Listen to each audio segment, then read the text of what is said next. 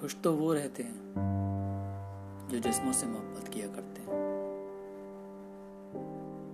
क्योंकि रूह से मोहब्बत करने वालों को तो अक्सर तड़पते हुए देखा है।